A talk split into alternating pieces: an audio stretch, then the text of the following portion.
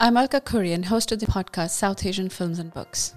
I'm also a faculty at the University of Washington Bothell, teaching film, literature, gender, and human rights. In South Asian Films and Books, I'm going to look at how South Asian writers and filmmakers explore some of the major issues and help us make sense of the world that we inhabit. From politics to culture, each episode looks at a topic that impacts and shapes the lives of people living in South Asia and its diasporas. This is South Asian Films and Books, an original podcast broadcast from Seattle. Subscribe to South Asian Films and Books as soon as possible so you don't miss a single episode. My guest today is Vikram Chandra, an award winning Indian American writer who's written seven books. His first novel, Red Earth and Pouring Rain, won the 1996 Commonwealth Writers' Prize for Best First Book. His 2014 novel, Geek Sublime The Beauty of Code, The Code of Beauty, was a final for the National Book Critics Circle Award. Chandra is a professor in creative writing at the University of California, Berkeley. Today I'll be talking to him about his 2006 novel Sacred Games, a novel of over 900 pages, which was the subject of a bidding war among leading publishers in India, the United Kingdom, and the United States. Sacred Games has also been adapted as a web television series by the same name. Vikram joins me from Berkeley. Welcome to the podcast. Thank you for having me. It's wonderful to be here. Of course, it's my pleasure. The way you weave different plot lines and character arcs throughout the book is unique. I'd imagine writing in this form could become difficult in terms of structuring each person's respective journey. Did you find that you had to have Singh and Gaitonde's stories worked out, at least have a rough picture of their trajectories, before writing the book? That thinking about their respective lives inform parts of other characters. For example, did you ever figure out somewhere you wanted to take Singh's character, which then influenced the story of Gaitonde's, or vice versa? Also, did you have an idea of all the side characters' stories, or do your stories just come to you as you're writing? You know, I sometimes wish I could plan my books, but I've never been able to do that. So I only discover the plot and characters through actually writing. So Sartaj Singh, the cop, showed up in a previous book of short stories, Love and Longing in Bombay, and he's the protagonist in one of the short stories in there. So I knew something about his backstory and his life. But all I had at the beginning when I started writing Sacred Games was an image, and that often happens to me. I have a feeling, a kind of emotional temperature, a landscape of some sort, and a couple of characters, right? So all I knew then is that there's a gangster holed up in this weird bunker like house in the suburbs in Bombay. And that's where I started. And by sort of writing and asking questions about everybody else, the peripheral characters emerge. Gaitonde's own history and what he wants, that emerges. I was just telling my students yesterday in a writing workshop that all first drafts are shitty first drafts. And even your 10th draft is not, or at least mine are maybe not as shitty, but they're still pretty unformed and full of holes. So I do a lot of revision. And then at some point, I discovered the overall architecture of the story I'm constructing. And then I can begin to work out how all the threads weave together. And I'm kind of a software geek. I wrote an entire book about programming and programming languages and pre-modern Indian aesthetics with people like uh, Anandavardhana and Abhinavagupta as a couple of the protagonists, if you will, in that book. So I did lean on some really ugly software. I don't know if you or your listeners would have even heard of Microsoft Project it's something that is used by project planners, right? So if you're building a bridge, you need to have certain people present and materials present at a certain stage of the bridge building. And then events depend on each other, right? You have to finish the foundations before you build higher. And so what it allows you to do is to track people against time, right? And so in a very clumsy way, despite the horrible user interface, I ended up using that. And so finally, the structure and the characters emerge from this messy procedure. I was struck by how, as a reader, we can still root for Gaitonde. He's a greedy, selfish, sadistic character, but the way he presents his life story is obviously meant to make him appear as someone you can root for, certainly making him an unreliable narrator. As an author, do you have to be subconsciously thinking about how point of view influences how much a reader identifies with a character. A lot of the time, as soon as a reader identifies with a character, they are unable to break that sympathy or connection with the character and end up excusing any of their wrongdoings or at least attempting to justify it. Does that ever take away from the points you're trying to make through the character, or is it a way to show that people aren't only bad or only good? So it's interesting you're talking about point of view. I started writing the book, and for those of your listeners who haven't read the book, alternating chapters are told either from Sartaj's point of view or from Ganesh Gaitonde, the bad guy's point of view, quote unquote bad guy, right? In terms of what you're saying. And I wrote first both in third person. And then after 200 manuscript pages, this kind of flashbulb went on in my head. And I realized I had to write Gaitonde from first person, right? Where Sartaj's chapters are written in third person. And it was precisely for this reason. You can use third person to get really close to a character, but a first person narrator point of view gives you more intimacy, right? And more, what's the word I'm looking for? More engagement, more complicity in what that character is actually doing. And nobody thinks they're the bad guy, right? And so, like real life gangsters that I met while doing the research on the book, they say this in different ways, right? So I met Arun Gavli, who he's now a politician as well but I met him early on. This was in the mid 90s before he became a politician. And I asked him, like, you know, everybody, you know, says you're a gangster, you're a bad guy, a criminal. And his answer was, no, you know, I live in an unfair system and my people are oppressed. I'm a revolutionary. Right. So I felt like I had to get that sense of self worth and justification, I guess you could call it self justification across to the readers. And then also, I was very conscious that I wanted the reader to identify in a sympathetic way with this man. Despite, I mean, he's he's a really really bad guy in many ways, right? And then I remember when I finished the book, my ex girlfriend, I hadn't let her read. I mean, I had a shitty first draft, like I was saying, full of holes, so I couldn't let her read the thing for a long time. But when I finally said, okay, now you can read it because it kind of makes sense, she was in another room and then she came up to me and told me, I hate that you made me like this guy. Right. And at that point, I was like, okay, I've done part of what I wanted to do. Although I should say, because of the point of view sympathy that is kind of automatically generated in any case, villains are often, I mean, not often, I think almost always, uh, we identify with them right? And so if you think about Duryodhan, he's often in popular depictions, he's evil, right? But if you actually read the text of the Mahabharata, he's a very complex man, right? And very sympathetic for the listener or the reader in many ways. If you think of Tony Soprano, right? Another really, really bad guy. The creator, the showrunner of the show, actually has talked about this. He was so surprised that the audience kept sympathizing with this guy with this guy that as the seasons went on, he kept making him do worse and worse things, but it doesn't work, right?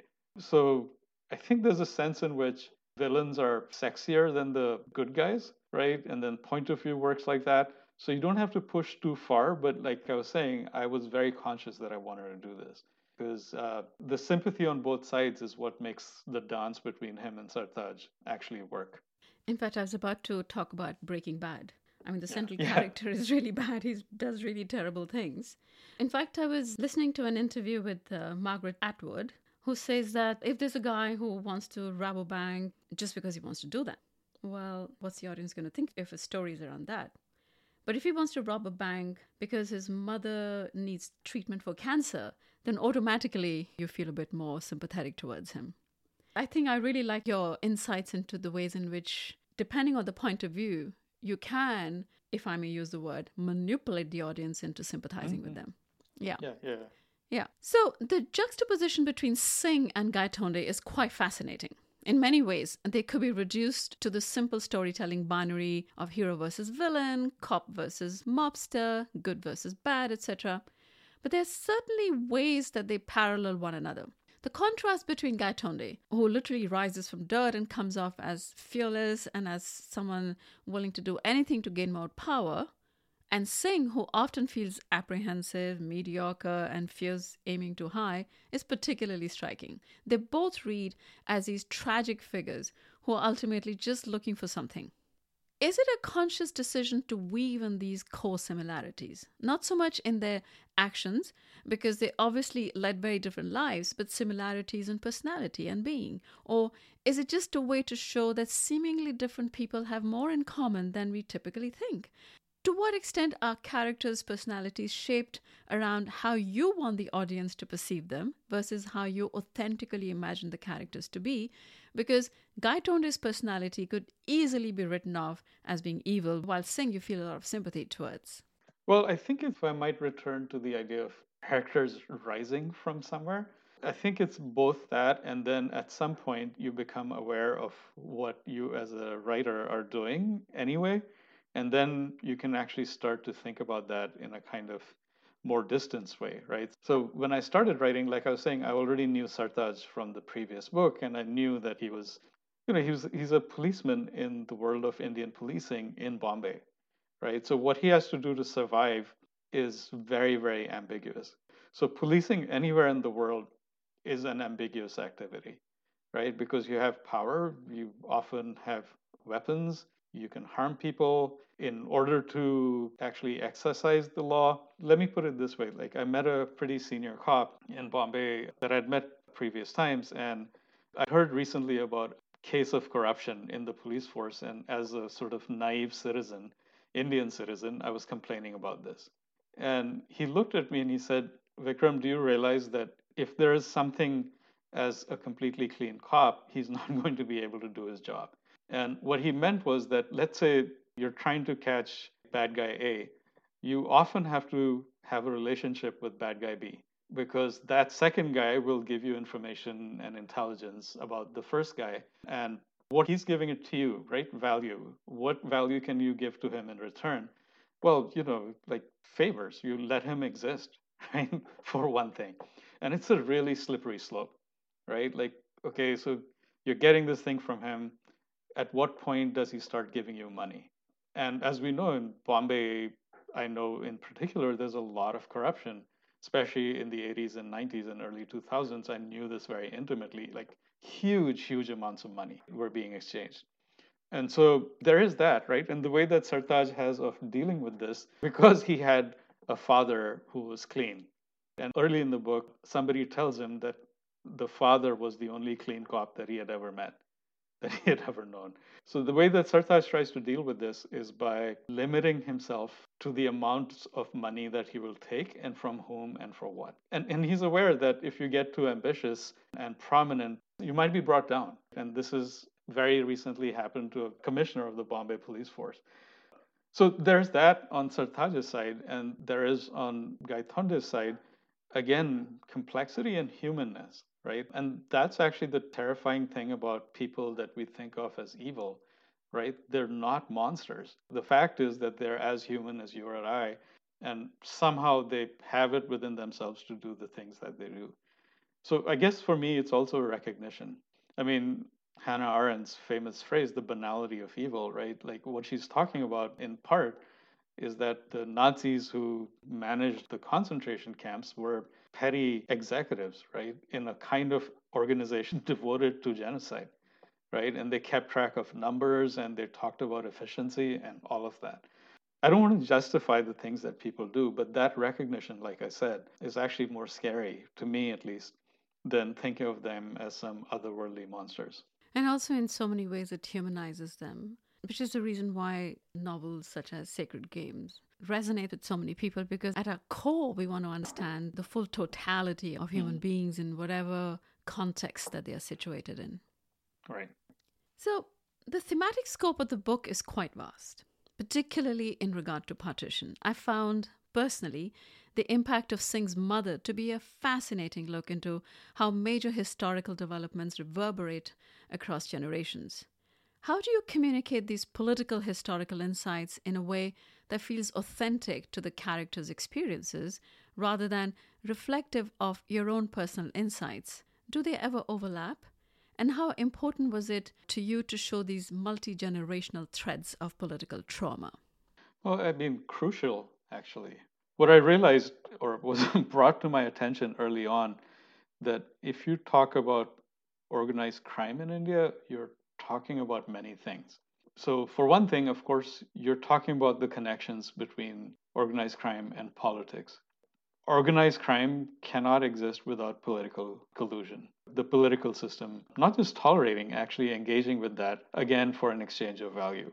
And if you're talking about politics in today's India and India forever since independence, religion has been an essential part of this. As we've seen in this today and yesterday, all of this being brought to a boil very cynically for political advantage, right? And of course, the roots of partition, as we know, are in a sense religious.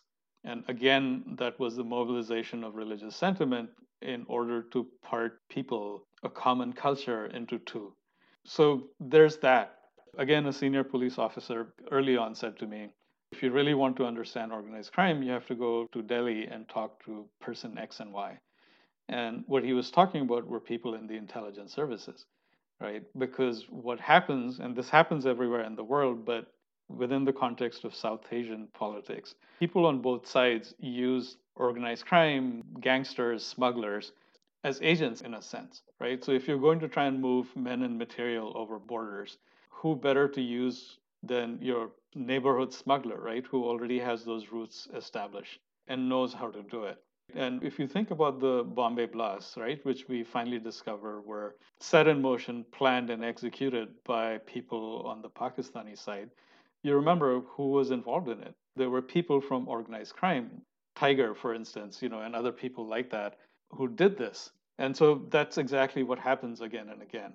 And then on the other side, partition is still reverberating, not just through these large scale politics, but through people's lives, right? My parents were born in the 30s, and my father, he was at BHU as a grad student, and he sometimes had to go underground because he's participating in anti Brit independence activities. And my mother and my grandparents, all my relatives, lived through partition, saw it firsthand. And those were the stories that I grew up with. Uh, friends who were from the Punjab, especially, they had stories of families being killed and a few survivors making it over the border. This was a normal part of my life. And then the Bombay film industry. I grew up around the Bombay film industry. My mother, Kamna Chandra, is a screenwriter and director. One of my sisters, Tanuja, is a screenwriter and director as well. And my youngest sister, Anupama, is a film critic. Uh, film Companion is her company and her work. And the Bombay film industry, since partition, was heavily dominated by people who came over the border. So you can't escape it. There's no way that you can be alive in today's India or yesterday's India and not understand that partition is still with us. It's a raw wound that people still feel. So, for all of these reasons, as soon as I started thinking about Sartaj and his parents and Gaitonde's activities and the intelligence services, and what's going on today and the nuclear threat, you know, which hangs over the entire book, I couldn't escape writing about that, both in larger terms and then in personal terms. I really like the ways in which partition becomes a backdrop to the main story. There are lots and lots of books on partition where partition itself is a character.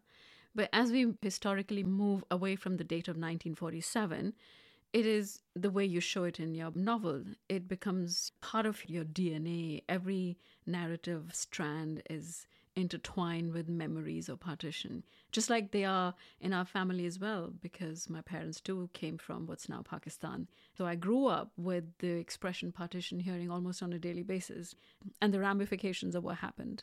Right. So the relationship between police and government and police and corruption is a major theme in the book the moral grayness of the police organizations is stunning. And even Singh isn't above taking a bribe, as you talked about, but he really does try to stand for justice. The role of money is central to the story, given its influence in Gaitonde's life and in getting pretty much anything with regard to the police. It's interesting to think about the contrast between the two, however. For Gaitonde, money is corruptive, and for the police, they're kind of inherently corrupt in this world. How do you humanize these varying people and institutions who appear to be at the hands of money, greed, and personal gain? Because if the reader just thinks about them as evil, then it's hard to create a significant attachment with them. Yeah.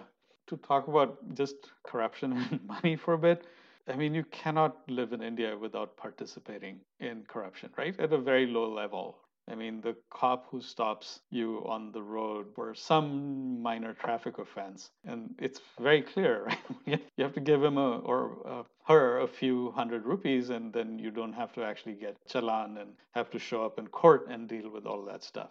I think it's knit in with the texture of everyday life, right? In some senses, it's getting better, or, or at least in some areas, you don't have to do all this kind of stuff. In the old days, to get a landline, to wait years and people get paid off, right? And you would be put up the queue. Now, you know, because big companies want to make profits, you can get a cell phone in a day. But there is still corruption at both low levels and large levels. Recently, there have been scandals you know, the great encounter specialists, the famous ones, made a lot of money from hits on people. Um, there's this one gang that once somebody on the other side was bumped off, you know, you provide intelligence about where that guy is, and then you pay the encounter specialist, right? So again, mutual exchange, and the encounter specialist becomes famous and has movies made about him, right? So, so, so one of the things early on in the book, research and writing of the book, like I was saying, I've always, as uh, your sort of bourgeois citizen or any class of citizen, have complained about corruption. But I really wanted to understand how it worked, right? So we all know money moves around, but how exactly? How does it get outside the country? And so I started investigating that. Uh, one of the other things about corruption is that, as Sartaj demonstrates in the very first chapter, is that the money gets collected at the very bottom, right? The constables and the inspectors have to bring money back from the dance bars, or in the old days, dance bars, and then it gets passed upward, right, in various segments. And a lot of the bureaucracy and the machinery of police is run in part on that money. So that's something that I want to investigate. And the way Sartaj tries to keep clear, like I was saying, of this or maintains some sense of self-respect and integrity in the shadow of his honest father is by not taking above certain amounts right and trying to think about who should i take money from right again in the first chapter there's a woman who brings her wayward young son to the station to get Sartaj into scaring him to go straight. And after it's done, she offers him money and he refuses to take it.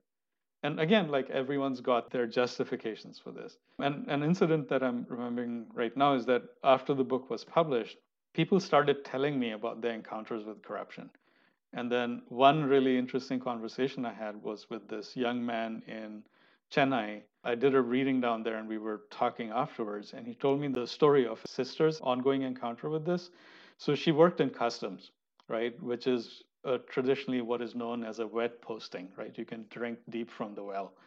Uh, because when things are coming through customs, right, you it's you know you either catch the stuff or you don't catch the stuff. You let stuff pass through, and she didn't want to take money. But on the end of every month, a white envelope would show up on her desk with cash inside it, and it was just left there. And if she didn't pick it up, it would sit there the entire month. And so the idea was like, look, here's your cut. It's up to you what you want to do with it, but you're going to participate in this anyway. So she would give it to charity. And so, so but it's there, right? All around you. I mean, I'm not trying to get away from my own complicity in this. Throughout my life, I've bribed people and have felt like I had to do it at the same time that I was complaining about it. I just sure. want to add one thing. The recent efforts from the current prime minister at, you know, saying things like, I'm going to clean up it's absolute nonsense. You know, especially if you've taken part in a large scale deal, much of the proceeds are paid in black. The only thing is now the money has to be given in smaller denomination bills. So instead of suitcases, you end up with truckloads of sacks, right? If the amount is large enough.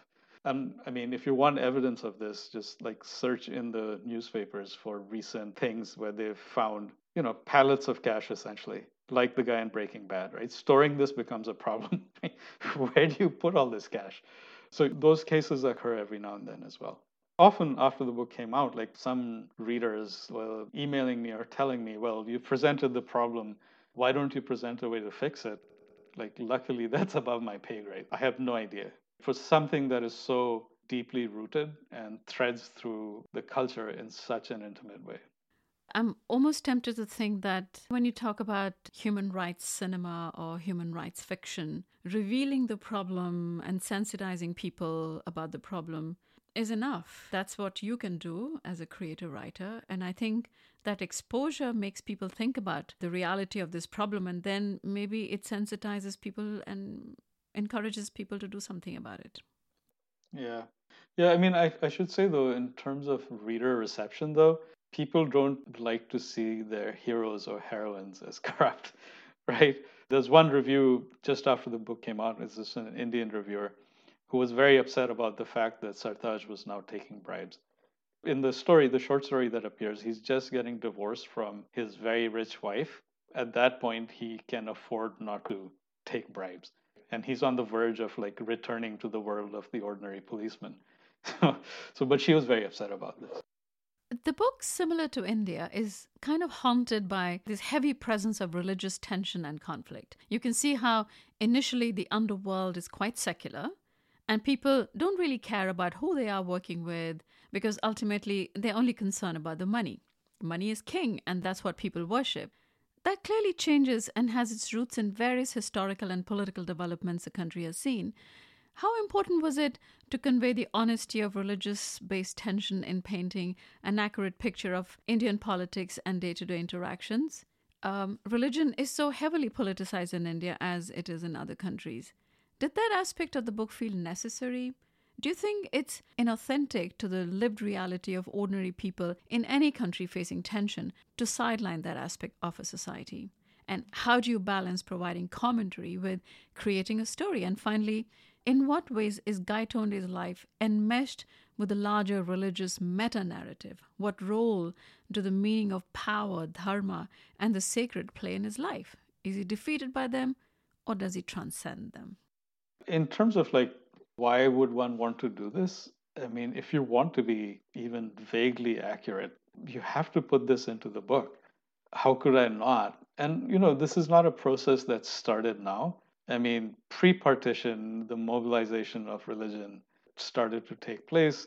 If you think about the right wing in india right now i mean you know you look at the founders and the public intellectuals of the rss for instance starting to do this work in the 20s and 30s with special reference to Mussolini's organizations and so forth. And coming back to India and starting to implement this. And it's been very clear to me since I was a kid what was happening. And it's not like I had any special insight, especially by the time you get to the 80s and 90s and Babri Masjid happens and all of that happens. Um, you can see this kind of advancing tide. In Sartaj's story in Love and Longing in Bombay, it's also there. So it wasn't like anything special that I had to do as soon as you start thinking about organized crime. This also plays in. And your point about the underworld being secular at some point was very like clearly early on told to me by my close friend Hussain Zaidi, who's a eminent and amazing crime journalist who's been working the crime beat in Bombay forever. And he's one of the two people that the book is dedicated to because I couldn't have written it without him. He was kind of my friend and philosopher about the underworld and other things.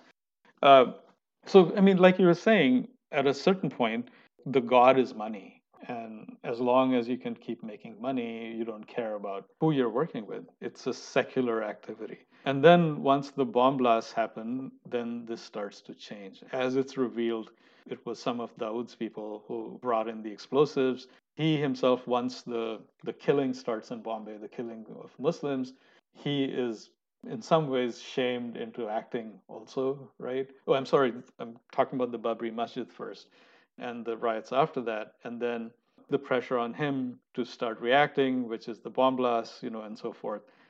All of that then, in some ways, splits the underworld. And the leading underworld dons are also politicians in a sense, right? They have a PR line to give. And so Chota Rajan sort of projects himself as the patriotic don. And according to some accounts, which I believe, he's actually very connected to India's intelligence agencies. And so all of this, again, was a part of the history as far as I could see it. The book is quite cinematic and lends itself so beautifully to the web series. The depiction of the labyrinthine Mumbai, the bars, the slums, the police station, the homes, and everything Can you talk a little bit about the kind of research and physical journey that you undertook to conceive of the imagery that you encapsulate in the novel? Well, I mean, my family moved to Bombay in 1977, and we've been there ever since. And my father was a corporate guy, so that immediate move was from Delhi. But we'd lived in Calcutta and Baroda before then. Uh, and then I was born in Delhi, so we came back and then moved to Bombay. So it's very much home to me. And I came there, I did my middle school until 10th grade at a boarding school in Rajasthan. And as soon as I came to Bombay, I went to St. Xavier's for my, it's called junior college. And I loved it. I loved the city. In many ways, it's a cruel and exhausting city, especially for those people who don't have economic resources who are at the bottom one doesn't want to romanticize life in that place, but like Katekar, right? Sartaj's partner in the book is, you know, he says at some point in the book, like, once you smelt the air of this place, you can't go anywhere else. And the smell of the place is dirty and and like full of pollution, but in some ways it's intoxicating, right? And um, I go there now as often as I can.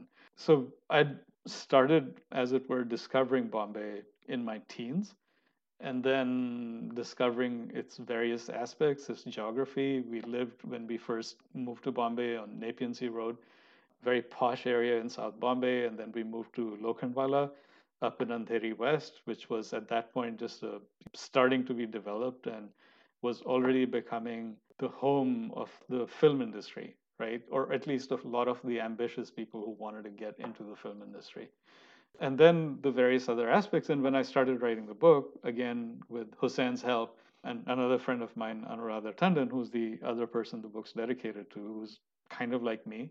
She's very curious, and I can say to her, Anu, let's go tomorrow to, you know, whatever, Dagdi Chawl. And she'll say, okay, like, what time are you going to pick me up? And so I guess the conscious writerly reason for doing this is that I want to be in the landscapes that I'm writing about as far as I can because there's things that you discover that you see and absorb even beneath your consciousness just by being in somebody's office or being in somebody's home, right? And the, the example I always use for this is that I was in a police station talking to a young inspector. We were in his office and there were all these piles of files, and I was asking questions. I had my notebook and pen out, I was writing down his answers. But what I noticed was that under his desk, I could see his feet, and he was wearing a kind of very expensive branded space age sneakers. And I ended up using those sneakers years later. And that kind of thing that sticks in your memory somehow is often to me very, very useful. So if you're kind of trying to do kind of thick description of a place and of a culture, all of this stuff, objects, clothing, um, really helps you. I think uh, the internet helps a little bit these days. Yeah, yeah, yeah. It's very useful. You know, if you want to know some obscure fact about something or the other, like how is a wisdom tooth removed, you can now instantly look it up, right? When I started writing, like seriously working on my first novel, this was the 80s, and you had to do interlibrary loan, right? Although I was already a computer geek, and I think I must have been one of the first first people who bought a modem and started connecting in some ways to the wider world out there. Yeah, and I mean, now we are definitely in the middle of an AI revolution. And there's a couple of tools that I'm already using that are cutting short or making my research easier. So, talking about the cinematic appeal once again of the book, the book is quite cinematic from how much Bombay or Mumbai plays a role to the language, to how well characters are fleshed out. And it almost feels like a Scorsese movie. At times, with how full and palpable the world feels. Were there any cinematic influences in writing the book? And also, talk about the process of translation from one medium to the other. Were you satisfied with it? Yeah, I mean, to start at the end, I love the series. I was asked early if I wanted to be in the writer's room. And at that point, I mean, I was teaching here. I have kids, so I couldn't spend a whole lot of time in Bombay. And this was pre pandemic and pre Zoom.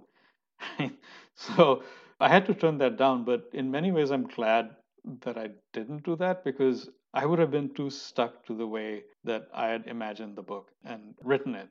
And so, what they did in terms of adaptation was spectacular. If you think about how they took a 900 page novel and they put it into 16 episodes and reconstructed it, it's just amazing. The book was optioned a couple of times soon after it was published. And I had a meeting with one of the leading guys of a very good production company in LA who wanted to option the book for a movie. And I told him, I don't see how you're going to do it, even if you do a three hour movie. And they optioned it, and they had a British writer work on it for a couple of years. And finally, they just gave up. It just wasn't working. And HBO had just started doing long form prestige television. But I think we came along with this Netflix thing at exactly the right time. And I think the long form two season format allowed them to do this, but still blending together two narrative lines and then finding characters and deciding who should get a front stage role and who should be left out. I couldn't have done that by myself, or even if I was in the writer's room. So to go back about cinema, I mean, I'm from a cinema crazy family. Like I said, my mother's a screenwriter. She's been interested in film even before we moved to Bombay, and she wrote her first film, Prem Rog, for Raj Kapoor in the early 80s, and then Yash Chopra and so on. When I was growing up, cinema was present in our house. We used to get like fancied up on Saturdays or Sundays and go watch a movie in a theater. I still remember I was very young in Delhi and I fell down and scraped my knee in the morning one school day. I must have been, what, five or six? And I made such a fuss about it that I wasn't sent to school. And my mother and her friend had already booked matinee tickets for Lawrence of Arabia. and so I whined and then I was taken along because there's nobody to like take care of me. I didn't understand much English at all at that point, but I still remember being blown away by the cinema of the, I mean, just the incredible direction and landscape of that movie. So when I got older, I always knew I wanted to be a writer, but I was terrified by the thought of making a living as a writer. It was very clear. My mother was a writer, and I knew how much she made. now, you couldn't make a living then and now unless you, you know, Stephen King or somebody from writing. So I actually went to film school at Columbia after I got my BA for a year and then figured out that I wasn't cut for the film industry. So when I imagine what happens is that when I'm writing, what I see very clearly in my head is I guess you could think of it as a cinematic scene, right? There's a mood, there's a light, right? I see people talking to each other, I hear them. And then my job as a writer is to try and translate that onto the page and make people hear and see the same things. And not the same things, but see them similarly and feel in the same domain area as I'm trying to express that feeling. And then simultaneously giving them rasa, kind of an aestheticized pleasure. So I think that shows up very clearly in the writing itself. When you're doing creative writing, you build each chapter like a scene, like a movie scene. Every individual chapter then becomes an independent cinematic scene with the beginning, with the problem and the resolution and everything. Do you keep that sense of unity in mind when you're writing? Oh, yeah, yeah. No, I mean, architecture in fiction, of fiction of any sort, whether it's on the page or in cinema, is something that you have to deal with. And you can think of storytelling architecture as a use of patterns. So there's a certain rhythm, certain kinds of storytelling structures that have been worked out and tested over the centuries for thousands of years, right? So if you think of a bard sitting next to the fire and telling a story to a company of people, he or she had to know how to get fed. And the way you get fed is if you capture the audience's attention and you keep it and you make them feel happy by the end of the thing i mean even if you break their hearts they want to like give you food. So people have thought about this for a long long time right? Both at the level of i guess what you would call in some ways disparagingly the folk level and at the very high aesthetic philosophy level. In, in the indian case it's particularly the rasa guys right? Anand Anandavardhana abhinavagupta and that crowd and this is what we talk about in writing workshops how is a story constructed? What is your beginning, middle, and end? Are you using a kind of three act structure with the conflict? Uh, what's your conflict? How do your characters relate to this? Are there ways in which you can disrupt this three act structure or not do it altogether? What do you lose or gain by doing that? And again, this is discovered for me and for many others through revision. So you write your shitty first draft just trying to get words on the page and discover your characters and some sense of what this damn story is about. And then maybe on your 10th draft, you can start to see, okay, this is how I need to shape it. This is what the characters need to do. This is what they desire. This is what is preventing them from getting it. I was struck that amidst the themes of violence, corruption, fear, loneliness, and human fallibility, the book makes a case about love being central to life especially one's quality of life. Did you feel like this was a necessary message to make sense of the chaotic world the world the characters inhabit? And would it feel empty or too cynical without this core value of love? Did you always envision the book having that core theme? Well, I mean, again, hope I'm not resorting too much to this argument, but I mean, you can kind of see it in each of our lives, right? Like community, love, belonging, it's built into us, it's knit into us from our bones, DNA upwards. And so somebody like Gaitonde is a violent, bad man, I guess, but even somebody like him longs for something, not just sex. And I mean, your styler girlfriend, so you can show her off, but some kind of connection with her. I guess I'm giving away a spoiler. Um, at the end, like what breaks his heart most of all is the disruption between his love that has been with him for many years. Finally, that's the thing. In all his loneliness, he's isolated and hunted. And Sartaj, you know, like I said in the short story, he's going through a divorce and he's heartbroken. And I wasn't planning this, but in the course of the book, in his investigation, he meets a woman that he falls in love with. And I didn't think of it while I was writing as like a necessary redemptive thing to save him or to make the audience feel not so dark. It was just something that happened to him and made sense in terms of who he was, where he was in his life.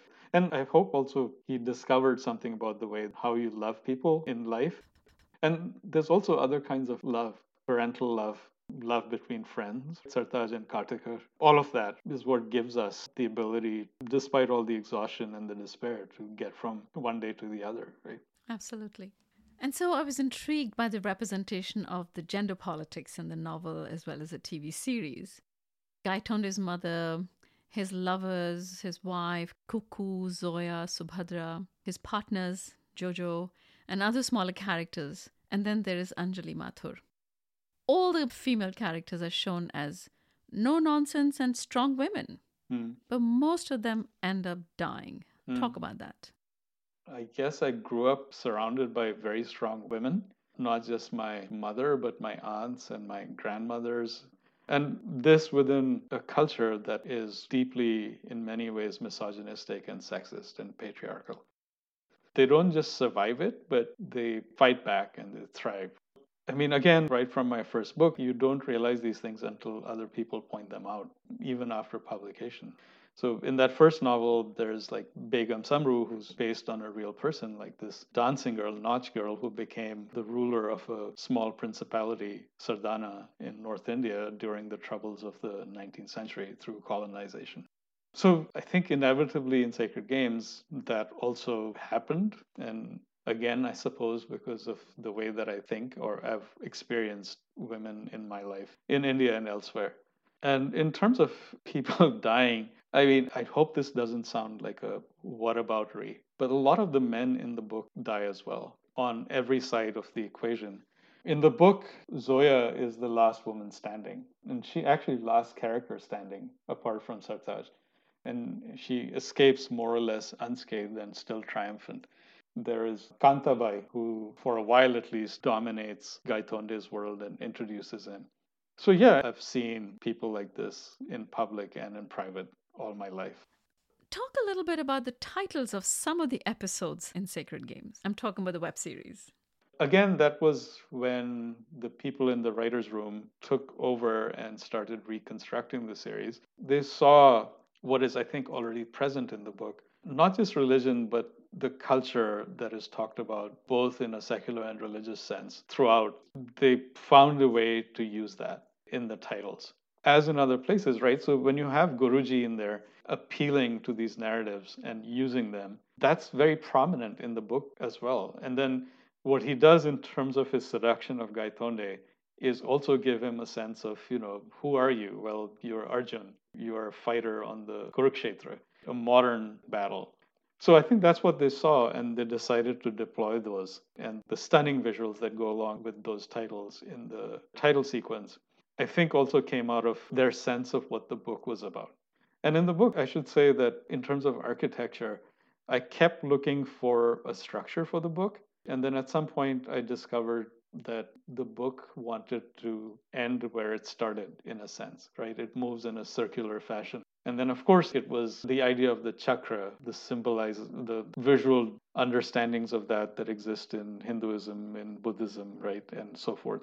And Sartaj actually goes and watches a group of Buddhist monks who are making a sand mandala on the ground in a bank window at some point, right? And he's fascinated by it and he watches it.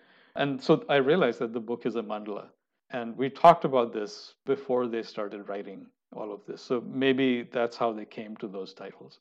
Oh, and I should say in Love and Longing in Bombay, each of the stories has a title that again reaches back, right? So one of the stories is called Dharma. Sartaj's story is called Kama because it's about him and his wife, also in very central ways. How long did you take to write the book? I, you know, I, I would say like at least 10 years. I mean, and I say at least 10 years because what happens when you write a book is that you finish it and then it takes a year or more to actually get to print, right? And then the next book starts to seep in your head.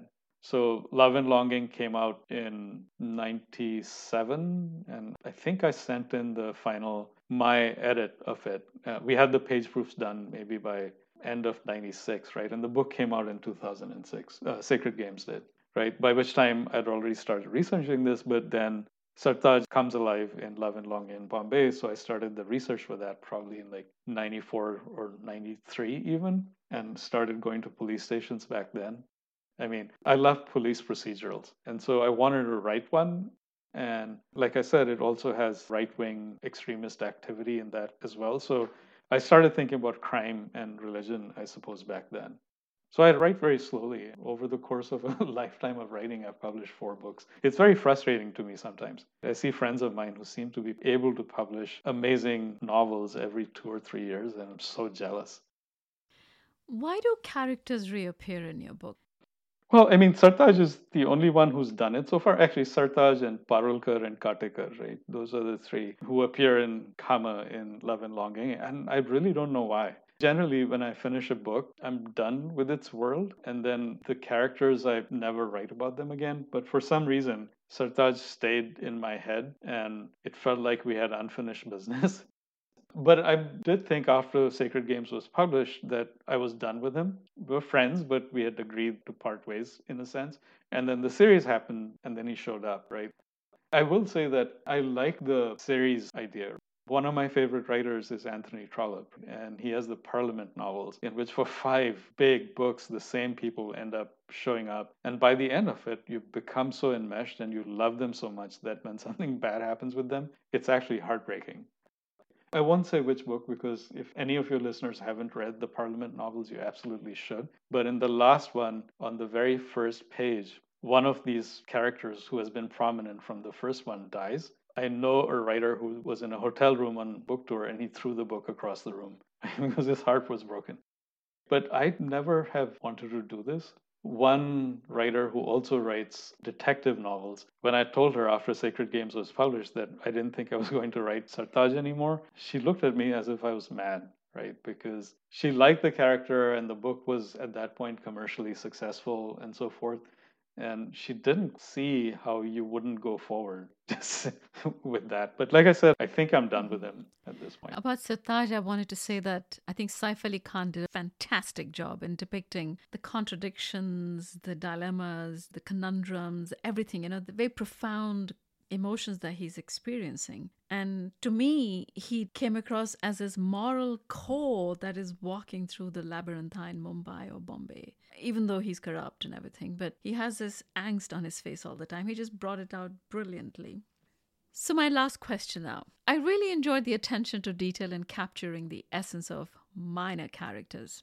What is the value of carefully crafting a character, regardless of the time the audience gets to spend with them? Did that ever get tedious or was it easy? I don't know about easy, but it's something that I like doing.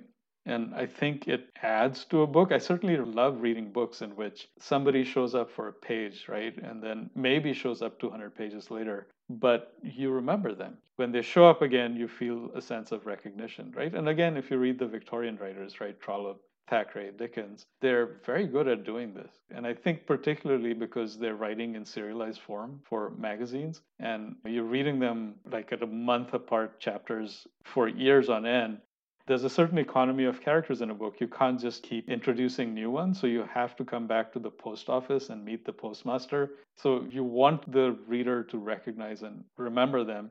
And you, to do that, you have to give them some texture, right? Something individualized, even if they, like I said, only show up for a few minutes. And again, this happens in cinema a lot, right? Like there's character actors who will show up for one scene or two scenes in the length of a, an hour and 45 minute film. And you experience them as humans, and that's wonderful. And then there's somebody like Fellini. he has his people go out and look for interesting faces because he wants even his extras, the background people in the scene, to be arresting, to catch your eye.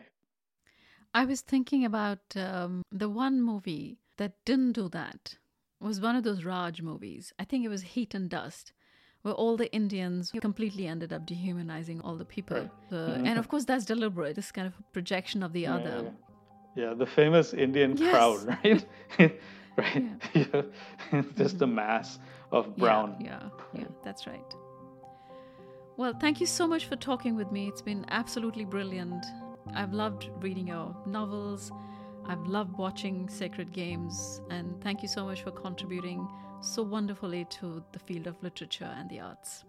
Thank you so much. That's very kind of you to say. I had a great time. The production assistance for this episode was provided by the Language Learning Center, University of Washington, Seattle, and the student research assistant, Anaga Dirisala.